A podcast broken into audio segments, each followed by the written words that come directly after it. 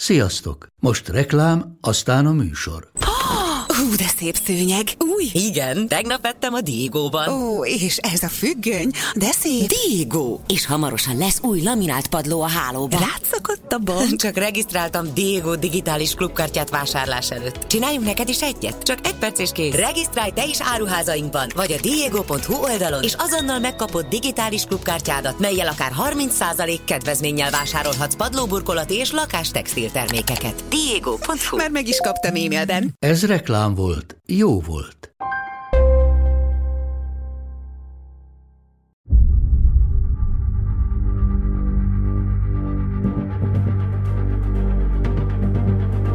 ...2023 ősz.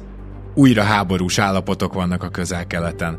Sajnos szinte senkinek nem újdonság az utóbbi mondat, mert az elmúlt 30 évben túl sokszor hallhattuk ezt a hírekben. A feloldhatatlannak tűnő konfliktus szinte aznap elkezdődött, hogy létrejött a modern Izrael. De talán érdemes most is megvizsgálni az előzményeket.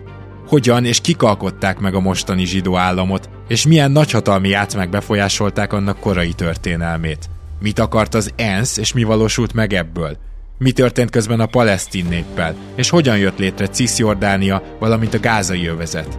Mely arab országokkal került Izrael ellentétbe, és melyekkel sikerült valamennyire rendezni a viszonyát. És főleg, a történelmi tények ismeretében van-e bármi remény arra, hogy a közel-keleten valamikor hosszú távú béke köszöntsön be. Ez az Itt és Akkor podcast. Rédai Gáborral és az idők nagy kalandoraival. Amit mondunk, az történelem.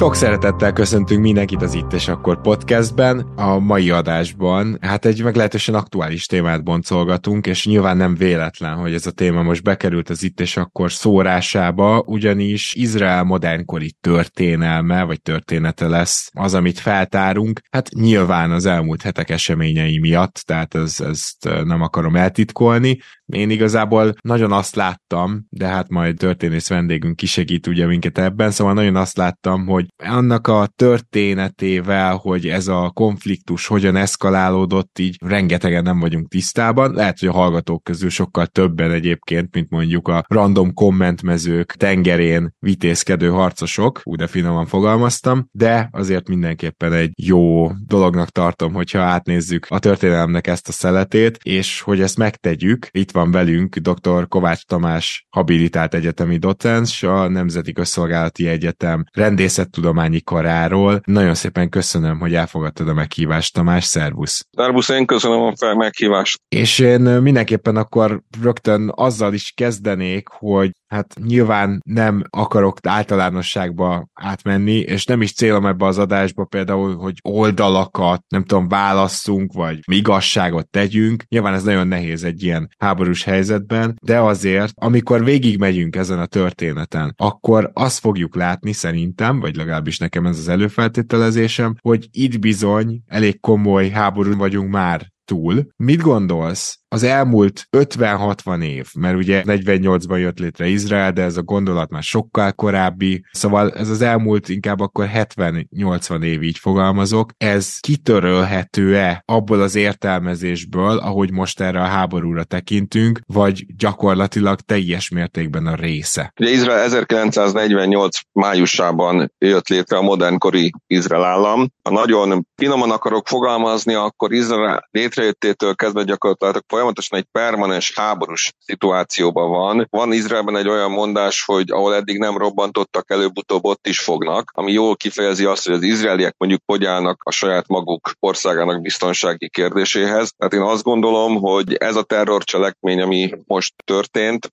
bele fog égni elég keményen az izraelieknek a gondolkodásába, és ezt nem csak úgy értem, hogy a biztonsági szolgálatok újra gondolják saját maguk tevékenységét, és megnézik, hogy hol követtek el esetleg hibát, sőt szinte biztos, hogy hol követtek el hibát, hanem a társadalomnak is ez egy nagyon komoly, hát mégis pofoncsapás volt. Ők ezt nem fogják egyhamar elfelejteni, és arról is beszélünk a mai adásban, hogy Palesztina, illetve az arab világ hogy áll -e ez a kérdéshez, de akkor tényleg kezdjük az elejéről. Beszéltünk 1948-ról, de a 20. század első felében már felmerült a gondolat, hogy létre kellene hozni egy zsidó államot, és ugye a második világháború szörnyűségei erre valahol aztán ráerősítettek. Mi volt ez a gondolat, miért jött egyáltalán létre? Minimum egy, de inkább két lépéssel visszább mennék a történetben, ugyanis azt látni kell, hogy az a gondolat, hogy majd kéne egy zsidó állam, meg a zsidóknak vissza kéne térniük Palesztinába, ez nem 1948. május 1 jutott valakinek eszébe, és lett egy zsidó állam. Ez a gondolat a nagyon vallásos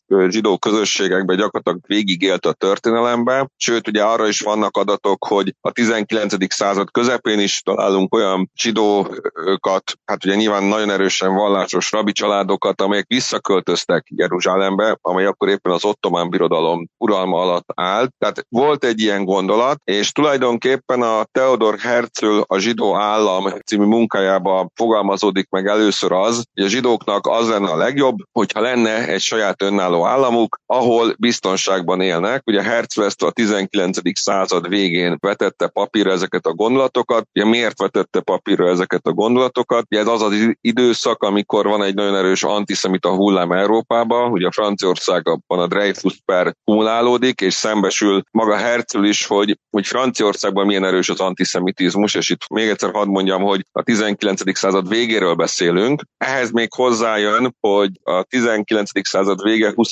század elején az orosz cárok úgy gondolják, hogy a belpolitikai feszültségek levezetésére a legjobb a tartunk néhány programot, és hát ez is azért ráerősít arra az általános gondolatra, hogy a zsidóknak valamiféle megoldást kéne találniuk arra, hogy ők hol tudnának békében, szabadon, boldogan élni ezen a világon, és hát a kettő esemény az, ha úgy tetszik, akkor így egybe találkozik, vagy összetalálkozik.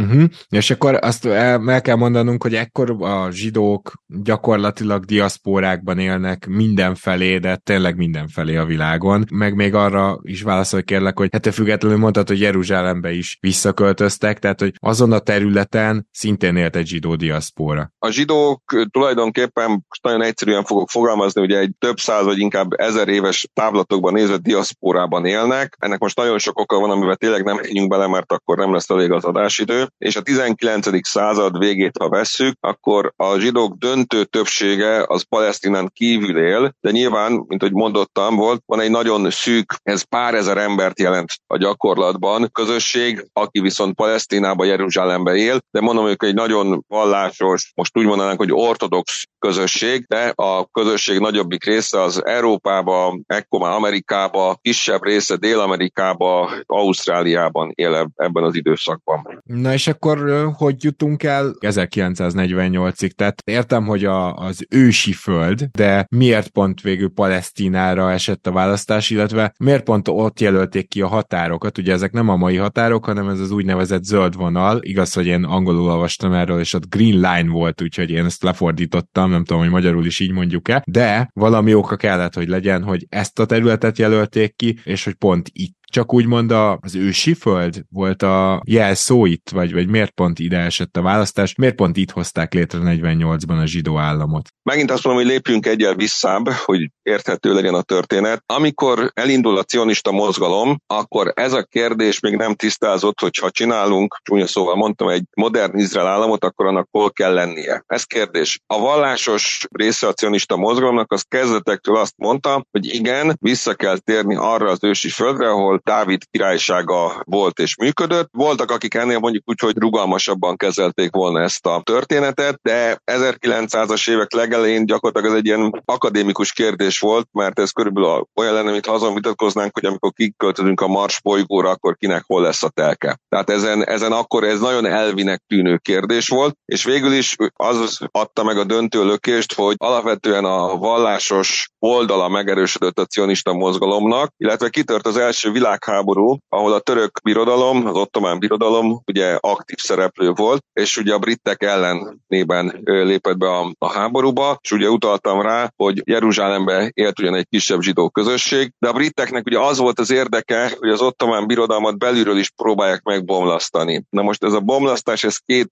úton volt elképzelhető. Az egyik, hogy a törökökkel nem feltétlenül szimpatizáló arab törzseket lázítják fel, a másik pedig, hogy a, ekkor már ugye a különböző aliák következtében némileg megnőtt zsidó közösséget is megpróbálják hát a britek a maguk oldalára állítani. Ha most aki látta az arábiai Laurence című filmet, akkor ez úgy előjön ebben a filmben. Akkor már a cionista mozgalom elég erős volt ahhoz, hogy elkezdjen lobbizni azért, hogy akkor, ha már a brit birodalom oldalán részt vesznek zsidó katonák aktívan az ottomán török birodalom elleni harcba, és sejthető volt, hogy a oszmán birodalom úgy abban a formában nem fog fennmaradni, akkor azokon a területeken, vagy azon a területen, ahol az ősi Izrael állam volt, ott egy zsidó nemzeti otthont hozzunk létre. Ugye ez volt a Balfour nyilatkozat néven hát közismerté vált dokumentum, ami végül is megadta úgymond a nemzetközi jogi alapját annak, hogy egy önálló zsidó állam valamikor egyszer a történelme létrejöjjön, mert aki elolvassa azért ezt a Balfour nyilatkozatot, hát ez egy ilyen kicsit homályosan fogalmaz, hogy egyszer majd akkor, ha úgy alakul, majd ő felség elismeri azt a jogot, az ő felségét ugye nyilván a brit uralkodó, hogy a zsidóknak is lehet egy önálló országuk. De Na akkor most itt, még, plusz- itt még gyakorlatilag nem volt szó arról, hogy pontosan milyen határokon belül, de arról már azért nagyjából igen, hogy hol. Hát az, hogy Palesztin, abban arról szó volt, na most ugye egy apró probléma volt ezzel a történettel, ugye a britek ugye mindenkivel tárgyaltak, és mindenkinek nagyjából mindent megígértek, amit ő hallani akar. Tehát a zsidóknak azt ígértek, hogy lesz egy saját zsidó államuk. Az araboknak azt ígértek, hogy lesz egy saját arab állam, a Jordán, későbbi Jordán uralkodói családnak is ígértek mindent, és mellesleg megegyeztek a franciákkal, hogy felosztják egymás közt a területet, ez a nevezetes Sykes-Picot egyezmény. Ezt úgy kell elképzelni, hogy mintha két minisztériumi főosztályvezető úgy megállapodna hogy hogy osztuk fel a világot. Tehát itt a britek mindenkivel mindenben megállapodtak, majd a végén közölték, hogy hát tulajdonképpen nekik a francia kapcsolat a legfontosabb,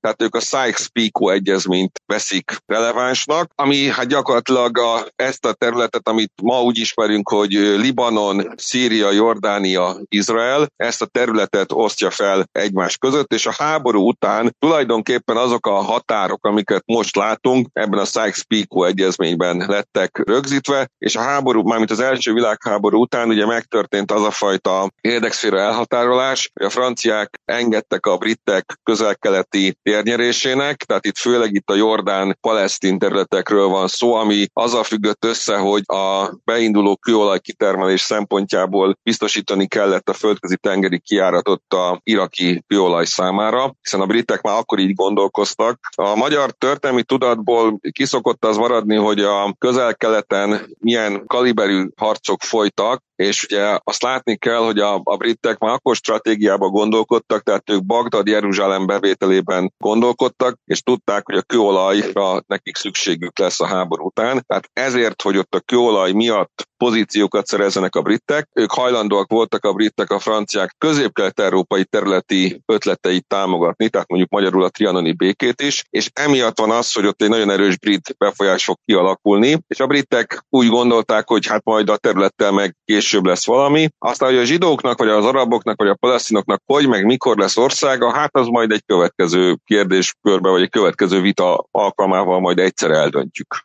Hoppá, azért ez nem semmi, tehát hogy azért itt tényleg akkor mindenkinek mindent megígértek, és közben pedig szépen a saját gesztenyéjüket akarták kikaparni, szerintem ezt nyugodtan mondhatjuk, és lehet, hogy ez az egész kérdéskör még húzódott, húzódott volna, ha nem jön a második világháború, jól gondolom? Igen és nem. Ugyanis annak, hogy volt egy brit ígéret, a Balfour nyilatkozat, ami egyébként úgy volt nyilatkozat, hogy ez egy magánlevél volt, ezt csak úgy mellesleg megjegyzem. Volt egyfajta jogi alap arra, hogy beszéljünk arról, hogy legyen egy zsidó otthon, vagy zsidó nemzeti otthon, zsidó állam, ahogy tetszik, illetve a különböző alia hullámok miatt ugye elkezdett növekedni a palesztinai zsidó lakosságnak a lélekszáma. Mondjuk úgy, hogy a 30-as évekre ez már egy szemmel látható kolónia volt, és azt se felejtsük el, hogy néhány város, ami ma komoly nagyváros, Tel Aviv, hogy mondjak egyet, azok ugye körülbelül a 20-as évek elején jönnek létre, hogy hozzák létre ezeket a városokat, amik annak idején, hát hogy úgy mondjam, puszták voltak, és ilyen három ház volt a város, amikor megalapították. Tehát van egy növekvő zsidó közösség a közel-keleten. Ugye erre rátesz valóban az a fajta európai történelmi fejlődés, ami a náci Németország megerősödését hozza, és vannak olyan zsidók, akik azt gondolják, hogy Palesztinába kéne menni, vagy Palesztinába kéne kellene menekülni. Ezt tegyük hozzá, hogy a forradalom után, vagy polgárháború után a cári Oroszország területéről is van még egy menekült hullám, és ne felejtsük, hogy vannak olyan vallásos zsidók, ugye utaltam rá már 19. század közepén, akik hát mondjuk így, hogy feladatuknak tekintik, vagy küldetésnek tekintik azt, hogy ők visszatérjenek az ősi Palesztinába, az ősi Izrael földjére, tehát ők is érkezgetnek a területre. Tehát a 20-as, 30-as években már megindul egy ilyen nagyfokú zsidó betelepítés, amivel egyébként hosszabb távon a britek nem tudnak majd mit kezdeni, és ez lesz például a konfliktusnak az egyik gyújpontja. Na most azt meg kéne beszélnünk, hogy akkor ebbe, ebben a pillanatban, ezen a területen, mondtad, hogy itt sok helyen puszta volt, de azért kik laktak itt, és most Izraelnek az első határairól beszélek, még nem a gázai övezetről, tehát kik voltak ennek a földnek a lakosai, amellett, hogy a zsidók szépen elkezdtek oda betelepülni.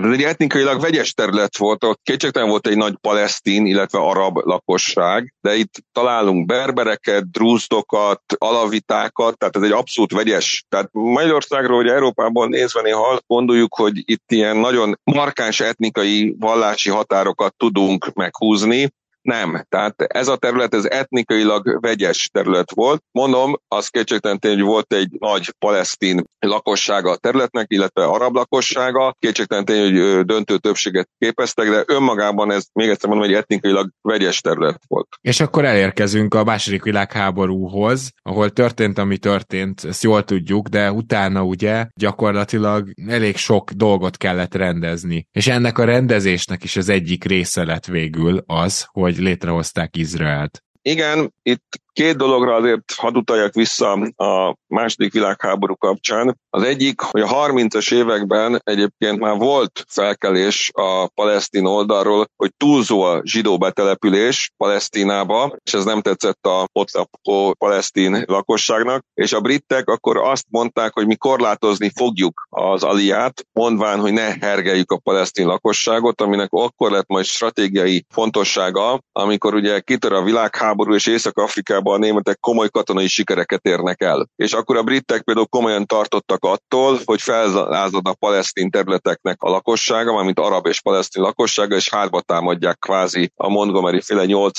hadsereget. Ráadásul ugye a szomszédos Libanon, ami francia befolyási övezet volt, Libanonban kifejezetten a Vichy Franciaországhoz fű katonai erők voltak, tehát a britek akkor, hogy úgy mondjam, megint mentették a saját maguk helyzetét és érdekeit, úgyhogy kifejezetten akkor ők a zsidók ellen léptek fel, ugyanakkor elkezdtek toborozni zsidó fiatalokat különböző akciókra, hogy a brit hadsereg keretében ők sokkal lelkesebben fognak a németek ellen harcolni, ami hát sok szempontból igaz is volt. És tulajdonképpen így jutunk el ahhoz az egész problémakörhöz, hogy amikor vége van a második világháborúnak, és elindul a határoknak az újrahúzása, akkor van egy alapvető probléma, ami egy értelmezési probléma a britek és az amerikaiak között. Ez pedig az, hogy mind a két állam ugye újra akarta gondolni a világot. Most a britek úgy gondolták, hogy tulajdonképpen az újra gondoljuk a világot és helyreállítjuk a rendet, az azt jelenti, hogy helyreállítjuk a brit birodalmat és visszaállítjuk a háború előtti státuszkót. Ehhez képest az amerikaiak azt gondolták, hogy minden népnek meg kell adni az önrendelkezési jogot, tehát magyarul el kell kezdeni felszámolni a gyarmati rendszert. Na most ugye ez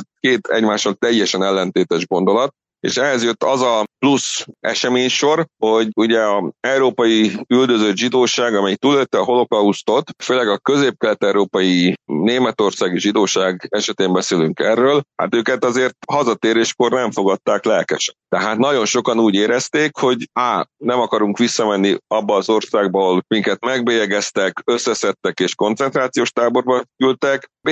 Amíg ha haza is mentünk, akkor is újból bűnbakok lettünk, tehát például Magyarországon vagy Lengyelországban ugye elég közismertek azok az esetek, hogy 1945-46-ban szabályos halálos áldozatot követelő pogromok vannak, és hát látni kell, hogy Stálinról sok minden rosszat el lehet mondani, meg lehet, hogy jót is, bár most hirtelen nem biztos, hogy tudnék túl sok jót mondani róla, de látni kell, hogy Stalin erősen antiszemita volt, tehát ő nem szerette a zsidókat, most ilyen nagyon egyszerűen fejezem ki magamat, tehát például amikor a lányának lett egy udvarlója, akiről megtudta, hogy zsidó, akkor egy filmrendezőről van szó, akkor hát azonnal tíz év gulág lett a jutalom ezért a próbálkozásért. Tehát a zsidó közösségen belül is volt egy erős gondolat arra, hogy, hogy hát valami teljesen újat és mást kéne csinálni, ilyen értelemben. Megvan a rossz háborús tapasztalat. Van egy terület, ahol már vannak zsidók, akik ráadásul keményen küzdenek a megmaradásukért, és látszódik, hogy átalakulóban van az a fajta nemzetközi helyzet, vagy, vagy vélemény, hogy például okáért ezeket a közelkeleti protektorátusokat, francia, angol protektorátust, meg általában véve itt a gyarmat birodalmat, azt fönn lehet, szabad, kell tartani, illetve ugye azt se felejtsük el, hogy ezek a nagy államok, tehát a nagy gyarmattartó államok, Nagy-Britannia, Franciaország fenn tudják-e tartani, tehát van-e hozzá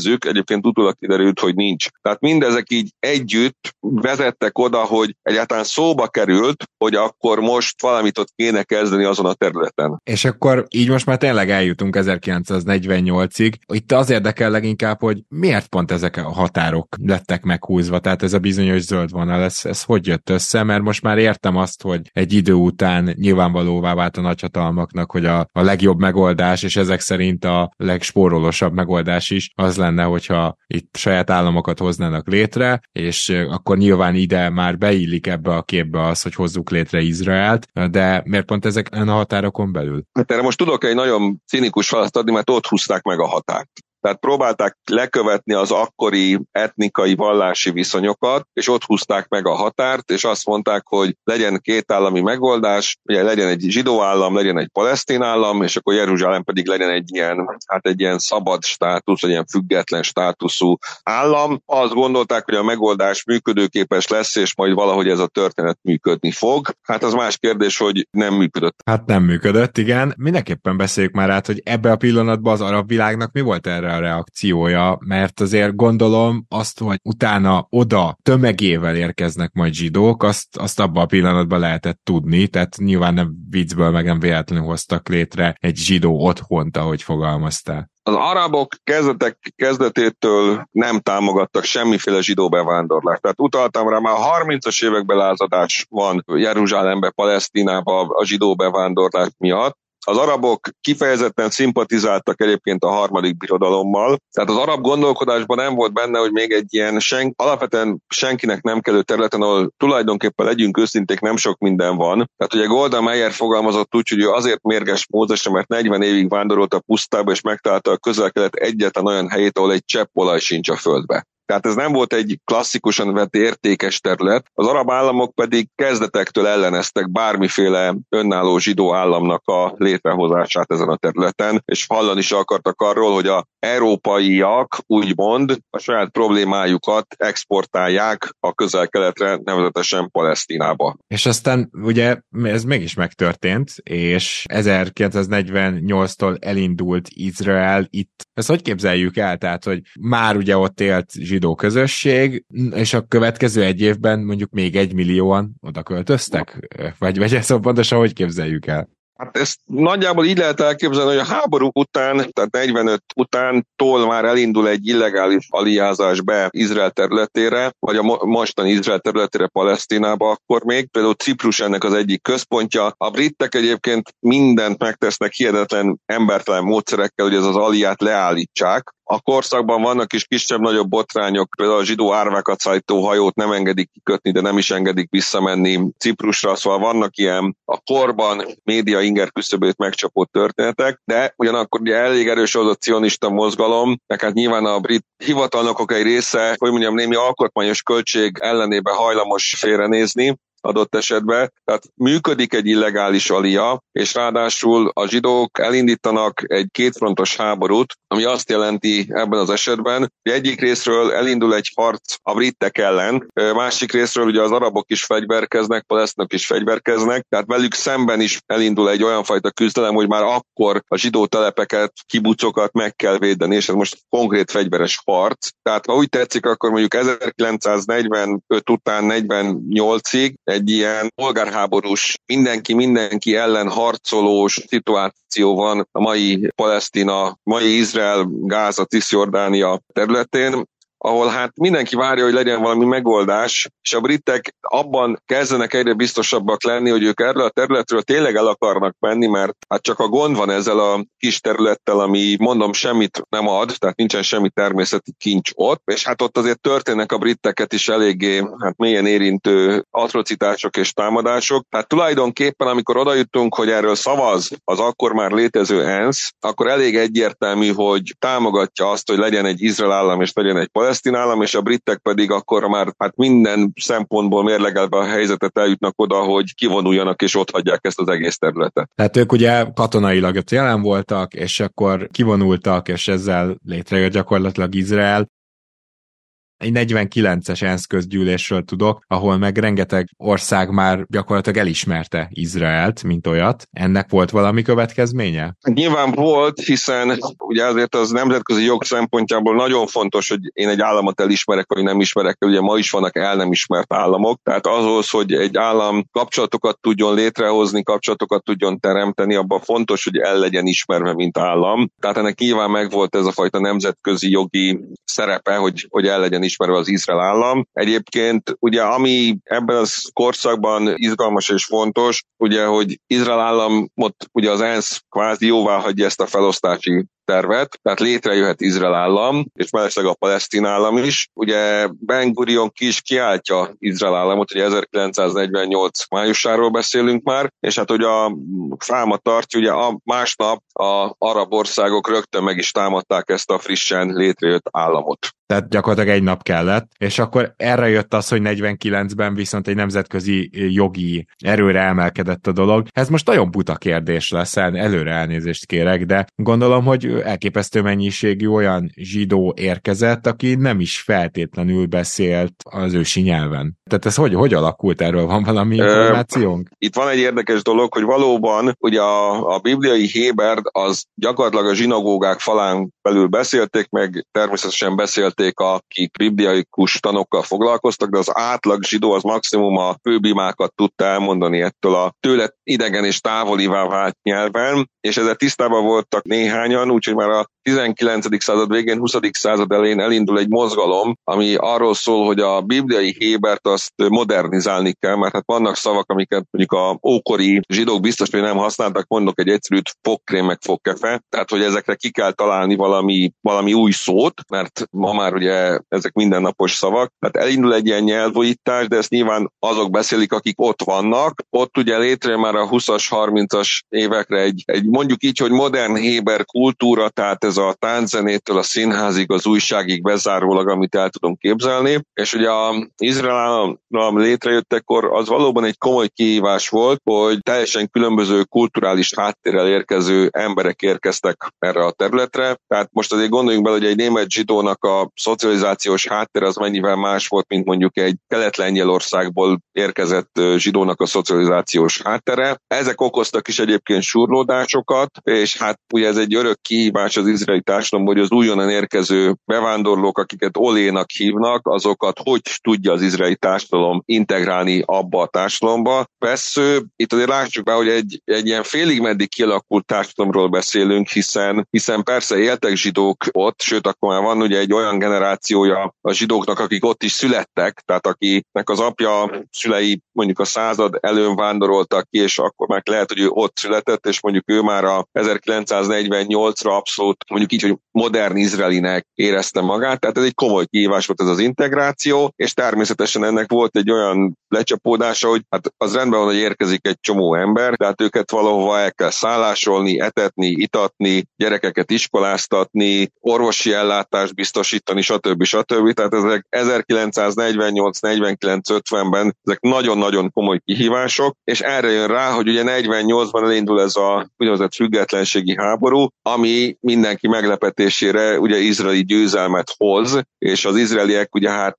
akkor sikerül, hogy úgy mondjam, a határokat kiegyenesíteniük. Ugye említetted ezt, hogy már szinte a megalapulás másnapján megtámadta Palesztína, illetve nem is tudom, hogy Palesztína vagy Libanon Izraelt, de akkor gyakorlatilag a környező arab országok itt ezt nem nézték jó szemmel, és utána pedig azt említetted, hogy volt egy kis függetlenségi háború rögtön az elején, amit megnyert Izrael, de hát ehhez kellettek fegyverek, és vajon tehát itt feltenném ezt a kérdést, hogy itt már elkezdődött az, hogy a nyugati világ, amely létrehozta ezt az államot, rögtön fegyverekkel is elkezdte támogatni, vagy ezek a korábbról ott maradt fegyverek, vagy szóval hogyan tudta megvívni ezt az első kis függetlenségi háborút Izrael? Pontosítanék, tehát itt a környező arab államok indítottak egyintetű vagy egy idei támadást Izrael ellen. Mondjuk egy olyan állam, mint Szaudarábia, az soha nem is ismerte el Izraelt, mint államot, és kvázi mindegyik háborújában valamilyen szinten részt vett. Most honnan voltak fegyverek? Hát egyik részről Ugye a helyben lakó izraelek önmagukba szereztek fegyvert, most a szereztek szót azt itt nyilván, mint eufemizmus használom, tehát ahonnan tudtak szereztek. Ugye voltak olyanok, akiknek volt háborús tapasztalatuk, és valóban nyilván nem ment volna, hogyha nem kapnak külföldi segítséget, vagy külföldről fegyvert a ott lakó zsidók. Ebben a fegyver bizniszben vagy üzletben egyébként akármilyen meglepő, de a Csehszlovákia játszotta a főszerepet, akik nagyon támogatták a független Izraelnek a létrejöttét, és például a logisztikában, tehát a fegyverek odaszállításában ők nagyon-nagyon sokat segítkeztek. Egyébként alapvetően az amerikaiak segítettek sokat ekkor Izraelnek, és hát amelyre tellett erejükből a franciák. Na, ez is azért mindenképpen egy érdekes információ. Menjünk át az 50-es évekre, tehát oké, okay, Izrael létrejött, az arab világnak ez nem tetszik, és ugye az 50-es években folyamatos támadások keresztüzében van a szó minden létező értelmében. Izrael, és aztán jön az 1956-os szuezi válság, vagy szuezi konfliktus. Mi történt ekkor, és hogy jutottunk el odáig, hogy Izrael ebben, ennek keretében megtámadja Egyiptomot? elég nagy léptekkel kell akkor haladnunk, tehát látni kell, hogy 48-49-es függetlenségi háború után részről Izraelbe valóban nagyon sok bevándorló érkezik, főleg közép-kelet-európából érdekes módon, tehát tekintettel arra, hogy elmetek lehúzódik a vasfüggöny, illetve az arab államok nem fogadják el Izraelnek ugye a puszta létét se, tehát ugye kezdetektől egy kvázi háborús állapot van, és van egy nagyon komoly stratégiai kérdés, ahhoz, hogy megértsük a szuezi válságot, nevezetesen, hogy Izraelnek el kell döntenie az izraeli vezetésnek, hogy milyen típusú államot szeretnének. Itt ugye gyakorlatilag két opció van. A. Nyugati típusú demokrácia, mondjuk ezt támogatja az USA. B mert ez is felmerül, valami szovjet típusú berendezkedés, hát nem meglepetés, a Szovjetunió ezt támogatja, és végül az izraeliek az egyes számút választják, ami azt jelenti, hogy lényegében a Szovjetunió stratégiailag és minden szempontból ellenségének tekinti Izrael államot, és ezért van az, hogy ugye a 60-as, 70-es években már egész jól látható módon a szovjet vezetés az kifejezetten az arab államokat támogatja Izrael ellen, és hogyha kicsit belemegyünk a szovjet történelme, akkor azt is látjuk, hogy például a Stalin utolsó időszakában egy nagy anticionista per van előkészületben, ami hát egy nyíltan antiszemita hullámot indít el egyébként a Szovjetunióba és az egész közép-kelet-európai régióba. Ezt miért mondtam el? Azért, mert látni kell, hogy az arab államokkal elindul egyfajta arab szocializmus gondolata és a kolonizáció elleni fellépés, ugye hosszabb távon majd a Szovjetunióba fogja megtalálni pont emiatt a szövetségesét, vagy a szövetségest, és így, így lehet majd értelmezni a 60-as, 70-es, 80-as éveknek a, a helyzetét. És ugye ez az az időszak, amire utaltam, hogy van az arab államokban is egy ilyen öntudatra ébredés, és ennek az egyik fontos állama az az Egyiptom, amelyik szintén hát megszabadul a britektől a világháború után, de ott marad a szuezi csatorna, aminek hát a stratégiai fontosságát ugye nem kell elemezni, és ugye van egy olyan egyiptomi terv, hogy a szuezi csatornát azt államosítsák, tehát magyarul legyen a egyiptomi állami ami hát a csatornát üzemeltető cégnek, illetve cég mögött álló államoknak nem igazán tetszik, és ezért alakul ki egy olyan deal, hogy Izrael megtámadja Egyiptomot, erre az angolok és a franciák, mint békefenntartók megjelennek Egyiptomba, és akkor minden helyre fog állni, és akkor úgy fog a dolog kinézni, hogy a csatornát a britek és a franciák azért szállják meg, hogy biztosítsák csatorna használhatóságát ebben a háborús szituációban. Itt azért annyit megjegyeznék, hogy amikor elindult erről a tárgyalás vagy egyeztetés a három állam között, akkor az izraeliek kezetektől fogva ragaszkodtak ahhoz, hogy ezt írjuk le egy papírra, tehát ne csak szóbeli megállapodás legyen, mert nehogy véletlenül a angolok meg a franciák menet közben meggondolják magukat, ez utólag jó ötletnek bizonyult, hogy ez le van írva papírra, és ez volt a nevezetes szévri megállapodás, amit egyébként 56. októberében írtak csak alá a felek, és hát nem sokkal ezután indult meg a, az izraeli támadás az egyiptomiak ellen. Mi lett ennek a következménye, vagy lett ennek következménye az 50-es évek végére? Tehát meddig tartott ez az állapot? Mi lett ennek a feloldása? Ugye ekkor derült ki az a nagy politikában, mindenki számára, hogy két igazi globális nagyjátékos, az már nem Anglia és Franciaország, tehát nem a két klasszikus nagy gyarmati birodalmat rendszert fenntartó állam, hanem a USA és a Szovjetunió. Egyik részről az 56-os eseményeket ugye szok, mi szeretjük egybekötni a szuezi válsággal, ez azért nem teljesen állja meg a helyét. Sokkal fontosabb volt, hogy 56 végén Amerikában elnökválasztási kampány zajlott, és a jó egységekkel induló Eisenhower az minden áron meg akarta azt akadályozni, hogy valami nagyobb globális konfliktus szülessen ebből. Tehát tulajdonképpen született egy olyan furcsa koca megoldás, hogy az amerikaiak elérték az angolok és a franciák, tehát a két nagy európai szövetségesük meggyengítését. Az izraeliek annyit tudtak kicsikarni, hogy elismerte az USA azt, hogy Izraelnek joga van az önvédelemhez, illetve az ENSZ is később elismerte ezt az izraeli álláspontot, és hát végül is a Szovjetunió pedig azt érte el, hogy fő szövetségese, Egyiptom, az meg tudta tartani a csatornát. Tehát Izrael, ha úgy tetszik, akkor nyert az ügyleten, tehát hogy az ENSZ elismerte az állam létét, az állam megvédheti magát, elismerte a határait, de hosszabb távon látható volt, hogy egyik részről szövetségeseket vesztett Izrael, olyan értelemben, hogy nem biztos, hogy majd úgy tudják támogatni, ahogy szeretnék. Kettő, látható volt, hogy a szovjeteknek vannak érdekeik a régióban, és ezt valószínűleg érvényesíteni is fogják. Na igen, és akkor a 60-as évekre térnék át, ahol van egy nagyon különleges dolog, mégpedig, hogy Izrael elkezdte az atomprogramját, és hát azért ahhoz képest, hogy meglehetősen friss ország, így a modern Izraelt nézve, ahhoz képest hogy itt atomprogramról beszélünk, az az egészen különleges, hogy mondhatnánk nem semmi. Ráadásul úgy, hogy ugye a környező arab országokban ez fel sem merült, meg talán nem is volt meg ehhez a technikai és tudományos háttér. Szóval hogy történt ez, hogy Izrael atomprogramba kezdett, Mondtad, hogy ugye a környező arab országoknak egy kicsit a szovjet érdekszférába kezdtek el beletartozni, tehát ez, ez gyakorlatilag a hidegháború egyik lépéseként tekinthető? Ugye azért 50-es, 60-as, 70-es éveket, 80-as éveket ugye nyilván a hidegháború kontextusába kell értelmeznünk, tehát ez így önmagában, hogy Izrael atom programba kezd, ez nyilván abban a kontextusban értelmezendő. Arra kell, vagy kellett készülni az izraelieknek, legalábbis a saját stratégiájukat, ha nézzük, vagy a saját gondolatmenetüket, ha nézzük, hogy bármikor lehet egy újabb háború, és Izraelnek, mint államnak elrettentő erővel kell rendelkezni. Na most mi lehet elrettentő erő? Például egy atombomba. Na most ugye ez egy másik kérdés, hogy atombombát gyártani, ugye elméletileg mindenki tudhat, hiszen a technológia mondjuk a 60-as évekre ismert volt és tudott volt elméleti szinten, de ugye itt a nagy kérdés az a gyakorlati végrehajtása volt annak, illetve hát ugye az atomtechnológia azért akkoriban, hát akkor kezd el virágkorát élni, tehát a békés felhasználású atomtechnológia is, és hát egyértelműen kettős volt az izraeli cél, tehát elérni oda, hogy legyen egy elrettentő fegyver, Hát ugye ez egy nagy kérdés, hogyha van is atombombám, én azt be akarom, vagy bemerem-e vetni, mert azért hát igen, a világ történet... Bocs, bocs, csak elképzelni azt, hogy Li- Libanont megfenyegetik atommal, miközben pár kilométerre van tőlük, mondjuk. Tehát, hogy nem, nem látom magam előtt azt, hogy oda bármikor is ténylegesen bármilyen háborús helyzetben Izrael hajlandó lenne a saját szomszédját így lebombázni. Ezért mondom, hogy egy dolog, hogy van atomfegyvered, és ez egy másik dolog, hogy bemered, vagy be tudod, vagy be akarod evetni. Tehát ez két külön kérdés, de mondjuk Izrael Izraelnek, ha megnézzük, akkoriban ki volt az igazi vagy standard ellensége, akkor az mondjuk Egyiptom. Tehát nem, nem feltétlenül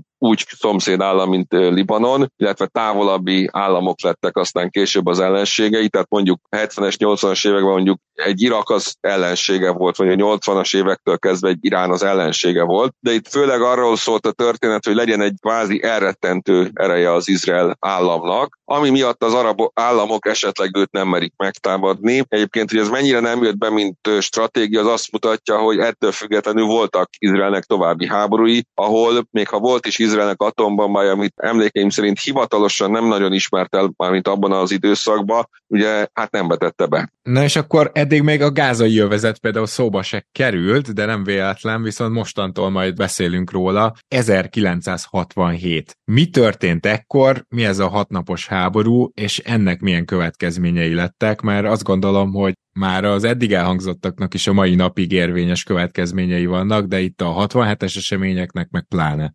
Ugye 67 júniusában volt az ominózus hatnapos háború, amikor ugye arról híres, hogy Izrael hat nap alatt, vagy, né, vagy gyakorlatilag egy hét alatt az összes szomszédos vele ellenséges arab államnak a hadseregére döntő csapást mért. Ez egy preventív háború volt, tehát elméletileg ugye az izraeli hírszerzés arra készült, vagy úgy tudta, hogy az arab államok támadásra készülnek Izrael állam ellen. Elég komoly információk voltak, hogy például a Golán fensikon milyen szír csapatösszevonások történtek. Ugye volt egy izraeli mesterkém, az Eli Cohen, aki annyira beépült a szír elitbe, hogy még körbe is vezették a Golán fensikon, és megmutatták neki, hogy akkor hol milyen fegyverek, csapatok helyezkednek el, amivel majd megtámadjuk mindjárt Izrael. Tehát ez egy preventív háború volt. Ugye ez volt az a háború, amelynek keretében Izrael elfoglalta a Golán fensikot, ami hát kvázi mai napig Izrael megszállva, vagy elfoglalva tartja, az izraeli jogfelfogás szerint az gyakorlatilag Izrael államhoz csatolták, illetve az Egyiptom elleni hadjárat keretében gyakorlatilag az egész sínai félszigetet, a gázajövezetet és a Cisjordániát is elfoglalták az izraeli alakulatok. Főleg az volt a sokkoló az arab államok számára, hogy egy nagyon gyorsan, rövid idő alatt bekövetkezett katonai műveletről beszélünk, ami hihetetlen hatékonysággal tudott működni.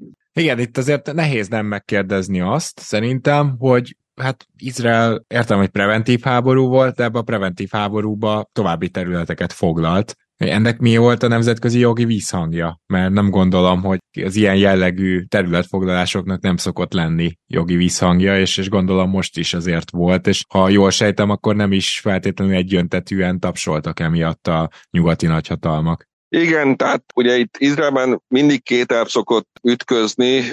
Az egyik, hogy így valóban egy ilyen vallási bibliai elf, hogy meddig terjed az ókori Izrael állam határa, és ez párhuzamosan mik Izrael biztonsági igényei. Másik, hogy ugye a nemzetközi közösség, vagy nemzetközi jog mit enged meg, illetve hát nyilván azért nem lehet megkerülni azt sem, ugye Izraelnek a legfőbb szövetségese az Egyesült Államok, tehát itt alapvetően az amerikaiak mit fognak tűrni, hogy ha szabad ezt az erős kifejezést használni. Tehát itt azért látni kell, hogy Izrael bár elfoglalt nagyon komoly területeket Egyiptomból, és nagyon komoly csapás mért például az egyiptomi haderőre, de például ugye az egyértelműen látszott, hogy a sínai félszigetet azt például nem fogja tudni megtartani, és például ugye ezt a területet aztán az izraeliek fel is adták. Itt az igazi, igazi kérdés az a gázaövezet, illetve Cisjordánia kérdése volt, és ugye bocs, ez fogja... Bocs, csak itt, itt gyorsan, tehát Cisjordánia az gyakorlatilag Jordániának egy uh, Izrael korábbi határával határos része. Igen, tehát itt ugye most bele kellene mennünk a Jordán királyság létrejöttének egész problematikájába, hogy Transjordánia meg Cisjordánia, tehát ez a Jordánon innen eső terület, ami egyébként eredet eredendően Jordániához tartozott, de aztán a király lemondott a palesztin nép javára erről a területről. Tehát most nagyjából most beszélünk arról a területről, amit az átlag tévénéző vagy újságolvasó szokott látni, mint problematikus terület, tehát ez a Gáza és Cisjordánia, ahova végül is az izraeliek visszavonulnak, plusz ugye a Golán fensik, amit megtartanak maguknak. És akkor itt, tehát mondjuk az ENSZ az hogy kezelte innentől Cisjordániát meg Gázát? Mert azért itt ezek tulajdonképpen más országoknak volt a, a hivatalos területe,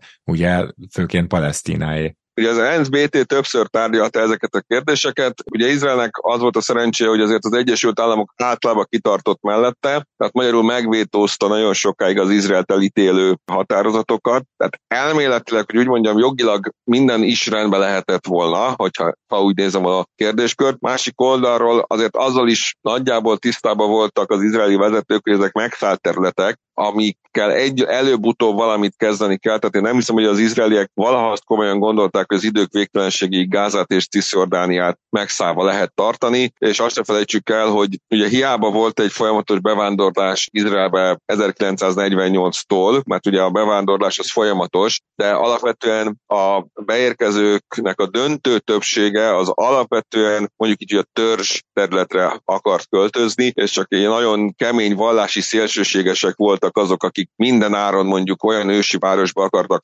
lakni, mint Hebron, ami ugye Cisjordániában van, és hát gyakorlatilag egy teljesen palesztin város, és hát ugye ennek lett aztán egy olyan izraeli belső belpolitikai társadalmi vetülete is, hogy azért az izraeli társadalom se fogadta el azt egy ponton túl, hogy néhány vallási fanatikus Cisjordániában akar lakni, mondjuk maradjunk akkor ennél a példánál Hebronba, ez beszélünk 150-200 emberről, tehát jó néhány családról, és emiatt egy komplex ejtőernyős ezredet ott kell állomásoztatni, hogy a ő biztonságukat garantálják. Tehát ez hosszabb távon a területeknek a megtartása, fenntartása az a izraeli társadalmon belül is hát kérdésessé vált, vagy, vagy, vagy nem fogadták el, hogy azt nekünk minden áron megszállva kell tartani. Na most ugye az arab világ oldaláról is hogy kérdezzek már rá, tehát itt gondolom ennek azért nem örültek, meg ez gyakorlatilag katonailag erősebbnek bizonyult Izrael, és akkor hát ez van deal with it, tehát hogy törődjetek bele. Hát azért a világtörténelemben azért mégiscsak van egy olyan, aki erősebb, az általában jobban tudja érvényesíteni az érdekeit. Itt az alapvető kérdés az arab világnál az volt, hogy egyáltalán Izrael államot elfogadják-e. Tehát itt a határok jöttek csak ezután, mint kérdés, hogy hol, akkor hol legyenek azok az ominózus határok. A másik dolog, ami a 48-as háborúval össze, és napjainkig kiható, hogy ugye amikor 1948-ban a létező arab államok azt mondták, hogy megtámadjuk Izraelt, akkor ők a területen lévő palesztin lakosságnak küldtek egy üzenetet, hogy menjetek el ebből az övezetből, ne legyetek akadályai a mi hadseregünk előre nyomulásának. Tehát, hogyha most az a kérdés szóba került, hogy a palesztinok miért élnek menekült táborban, akkor arra az a válasz, hogy azért, mert 1948-ban ugye engedtek annak a, hogy mondjam, ígérvénynek, hogy ha elmegyünk innen, akkor két hét múlva visszaköltözhetünk, mert hát az Egyesített Arab Államoknak a hadseregei ugye le fogják törölni Izraelt a térképről, és majd utána megcsináljuk a saját magunk palesztin államát. Ez sem jött be. Úgyhogy itt az arab államoknál volt egy olyan probléma, hogy, hogy van egy csomó palesztin menekültünk, akiknek mi annak idején ígértünk valamit, amit nem tudtunk megcsinálni, vagy betartani. Ugye ez az Izrael zsidóknak a tengerbe szorítása. Ők most itt vannak nálunk menekült státuszban, vagy menekültként. Állampolgárságot nem akarunk nekik adni, mert azért az mégis túlzás lenne, de Izrael meg csak nem akar eltűnni innen a környékről, sőt, ugye, ha 67 után vagyunk, akkor már túl vagyunk a harmadik olyan háborún, amin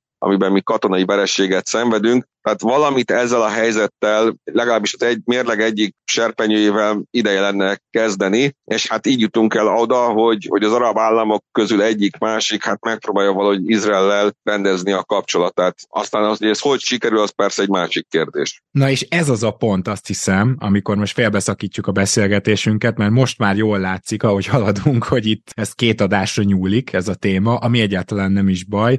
Minden esetre akkor most élek az alkalommal, és megköszönöm dr. Kovács Tamásnak, köszi szépen, hogy itt voltál, és akkor a, hamarosan mi folytatjuk itt a felvételt, a kedves hallgatók meg a jövő héten hallhatják majd azt a részt, de azért így is nagyon köszönöm, hogy itt vagy, és értékes információkkal látsz el minket ebben a témában. Én köszönöm a lehetőséget, Gábor. És ahogy mondtam, jövünk tehát vissza ugyanezzel, és eljutunk egészen gyakorlatilag mostani, most kirobbant háborúig. Hogyha valaki évekkel később hallgatja, akkor ez egy 2023 őszi adás egyébként, csak hogy így ez a dimenzió is meglegyen, viszont most egyelőre búcsúzik Rédai Gábor, valamint a segédszerkesztő Katona Csaba, illetve producer párosunk Román Balázs és Hampuk Riárd. Hamarosan jövünk Izrael további modern történetével, amit viszont ma mondtunk, az már történelem. thank you